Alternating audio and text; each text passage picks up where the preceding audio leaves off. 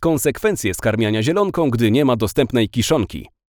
Krowa, a zwłaszcza jej bakterie występujące w żwaczu, nie tolerują częstych i gwałtownych zmian paszy. Nagłe wprowadzenie nowej paszy zawsze powoduje zaburzenia w funkcjonowaniu żwacza i trawieniu, objawiające się spadkiem produkcji i biegunką oraz pogorszeniem składu i jakości mleka. W przypadku pastwiskowania ciężko jest określić dokładne ilości pobieranej przez zwierzę suchej masy. Zielonka charakteryzuje się ciągłymi zmianami parametrów chemicznych, najczęściej skutkując spadkiem produkcji mleka. Kolejna negatywna cecha to wysoki poziom zanieczyszczenia popiołem. Podczas skarmiania zielonką zauważalny jest wzrost komórek somatycznych w mleku.